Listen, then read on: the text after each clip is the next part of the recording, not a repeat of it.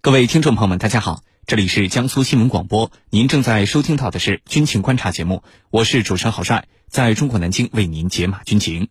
今天的军情观察，您将会听到的主要内容是：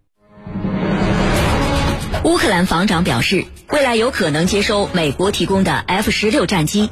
美国真的会向乌克兰提供战机？这意味着什么？印度第二个 S 四零零中队将部署在中印边境。S 四零零在印军手中到底能发挥几成功力？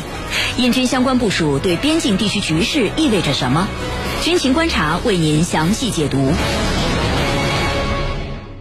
今天节目之中，我们邀请到的两位军事评论员分别是军事专家陈汉平和军事专家袁周。军迷朋友们，大家好，我是陈汉平。军迷朋友们，大家好，我是袁周。首先来看到第一条消息，当地时间七月二十五号，乌克兰国防部长列兹尼科夫在接受媒体采访时表示，乌克兰政府已经与工程专家进行磋商，未来将有可能在部分乌克兰机场安装新的设备，以接收来自美国的 F 十六战机。那么，美国真的会向乌克兰提供战机吗？这会意味着什么？接下来我们就一起来分析。袁教授，首先呢，请您为我们介绍一下美国的 F 十六战机对于乌克兰而言到底意味着什么？如果 F 十六战机真的从美国送到了乌克兰军队的手中，俄乌战局会不会因此受到比较大的影响呢？好的，对于乌克兰而言呢，他们希望能够获得更多的西方援助的先进武器，以改变目前的战场局势。那么之前呢，呃，我们知道美国援助给乌克兰的海马斯火箭炮，使乌克兰拥有了对俄军纵深目标实施远程精确火力打击的能力。呃，已经有多个俄军的军火库被乌克兰军队用海马斯火箭炮成功炸毁。乌军呢，甚至还使用海马斯火箭炮对赫尔松地区的安东诺夫大桥进行了攻击，在桥上扎了几个大洞。那么这些战绩呢，让乌克兰军方啊更加迷信西方先进武器是能够改变战场形势的神器，所以非常希望美国能够提供 F 十五、F 十六这样的战斗机。而且，美国国会啊刚刚通过的国防授权法案中就包含了一项耗资一亿美元为乌克兰培养飞行员的内容。那么，这让乌克兰政府再次看到了美国可能会援助 F 十六的希望。如果美国真的能够给乌克兰提供 F 十六这样的援助啊，无疑会极大的增强乌克兰的空中作战力量，对俄乌冲突呢也会产生重大的影响。主要有三个方面。首先呢，就是可以在一定程度上恢复乌克兰空军的实力。那么，俄乌冲突之初，俄罗斯就重点照顾了乌克兰空军，对乌军的机场、机库和飞机都进行了重点的打击。在俄乌冲突爆发之前呢，呃，乌克兰空军大概总共有一百五十二架作战飞机，主要以米格二十九和苏二十五为主。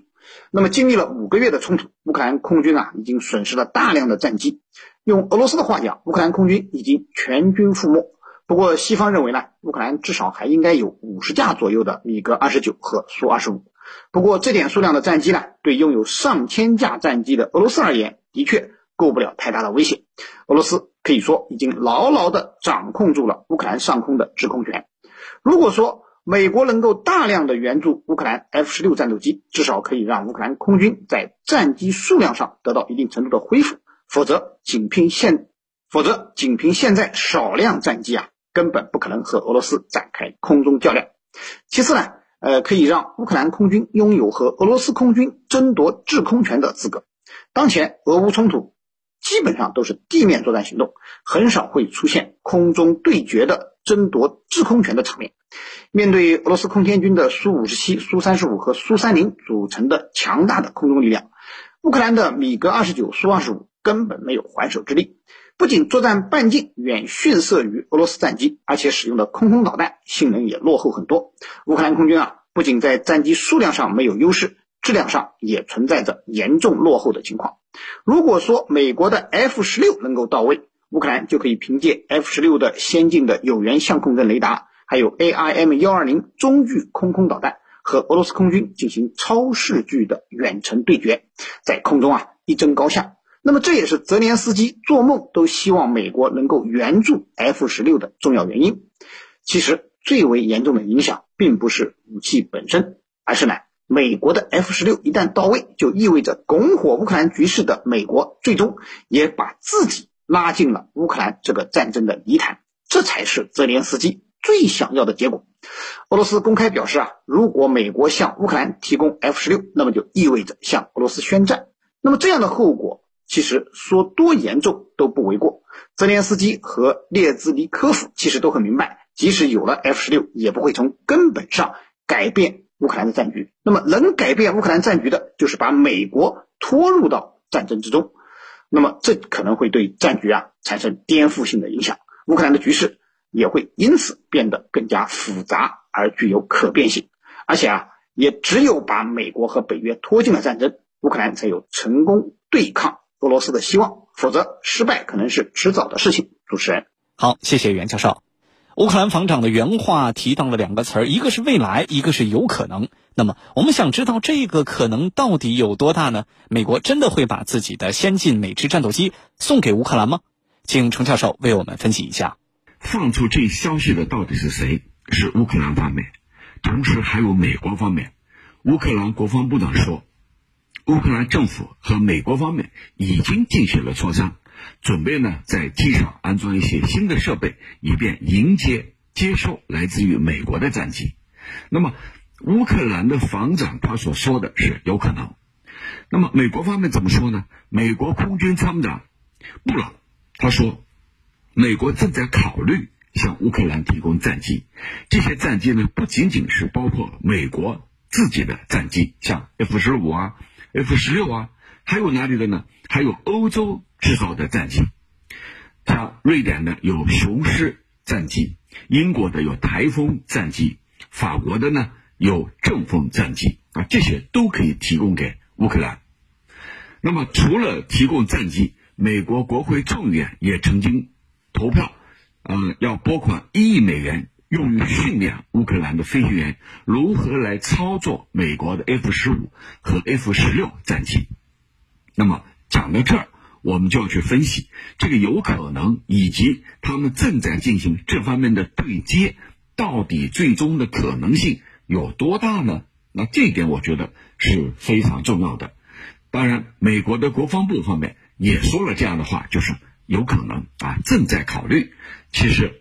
我们从军事层面上来讲，如果美国方面向乌克兰提供一种装备，那么没有必要去说“我正在考虑”，你直接提供就是了。